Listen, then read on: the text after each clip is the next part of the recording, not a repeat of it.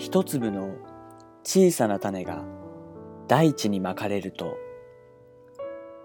その種はいずれ芽を出し、ゆっくりと育ち、いつしか見上げるほどの大木となって、私たちの生活を豊かにしてくれます。ここで語られる一つ一つのストーリーは元気の種。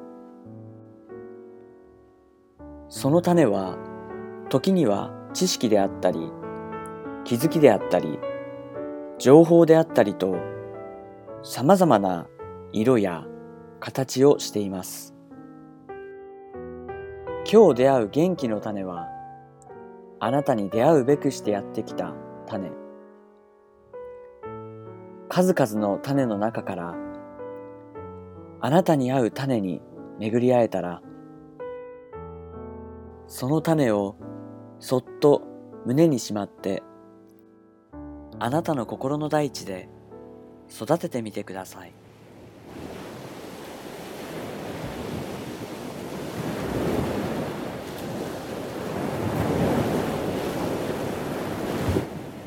湘南元気村プレゼンツ元気の種種が木になりいつしか実を結びやがて緑豊かな元気の森が出来上がることを願って朗読は私湘南元気村ヘルスアドバイザー楠木がお届けします。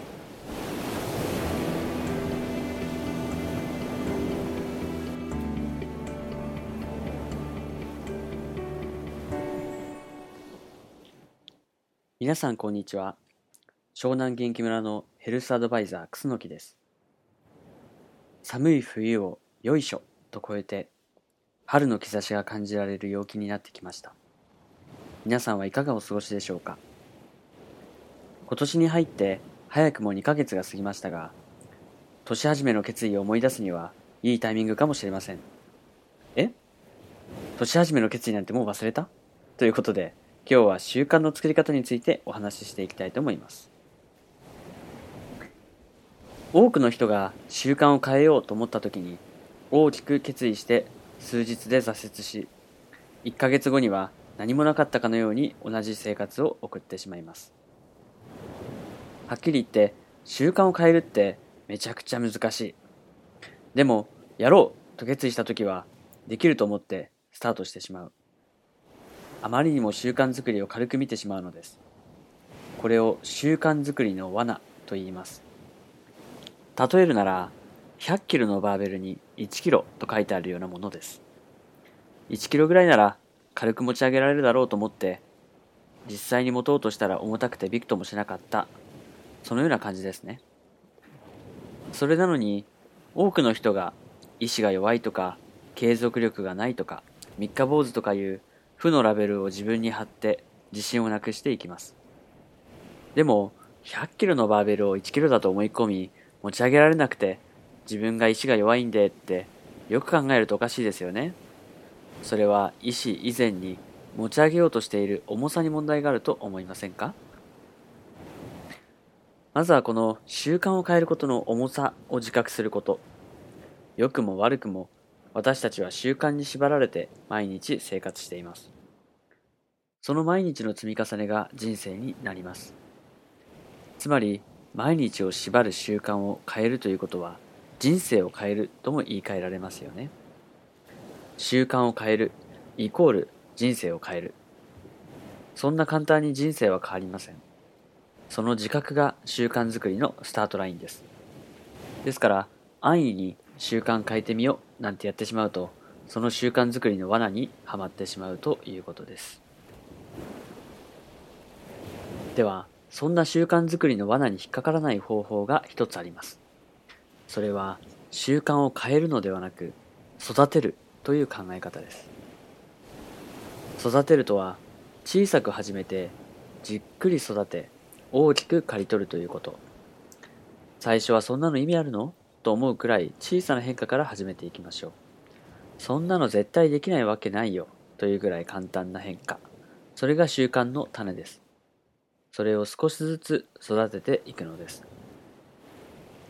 例えば夕方の30分ウォーキングの習慣を身につけたいとします最初の3日間はスポーツウェアに着替えるだけ次の3日間は着替えて運動靴を履くだけそしてその次の3日間は運動靴を履いて外に出て深呼吸するだけ。次の3日間は外に出てちょっと近くまで歩いてみるだけ。次の3日間は距離を伸ばして5分だけ歩いてみる。そして次の3日間は10分。次の3日間は15分。というふうに最後は5分ずつ増やしていくと1ヶ月で30分の習慣が育ちます。なんだこれくらいのハードルだったらできそうな気がしませんか？その代わり必ず続けることです。日曜日だって祝日だって例外はありません。そのために続けられないわけないよね？というような小さなステップにするのです。もしこれでも続けられる自信がなければ3日間を6日間に伸ばしてもいいですしもっと細かいステップを追加しても大丈夫です。あの見上げるような大木でさえ初めは小さな種から芽生えました。あなたの作りたいその習慣も初めは小さな種からで大丈夫。さあ習慣の種まきの土壌作りは終わりました。あとは実際に種をまいてもらうだけです。今日まいた種が1年を終えるその日にどれだけ大きく育ち美しい花を咲かせているか楽しみですね。自分だけの美しい習慣の花を育ててみましょう。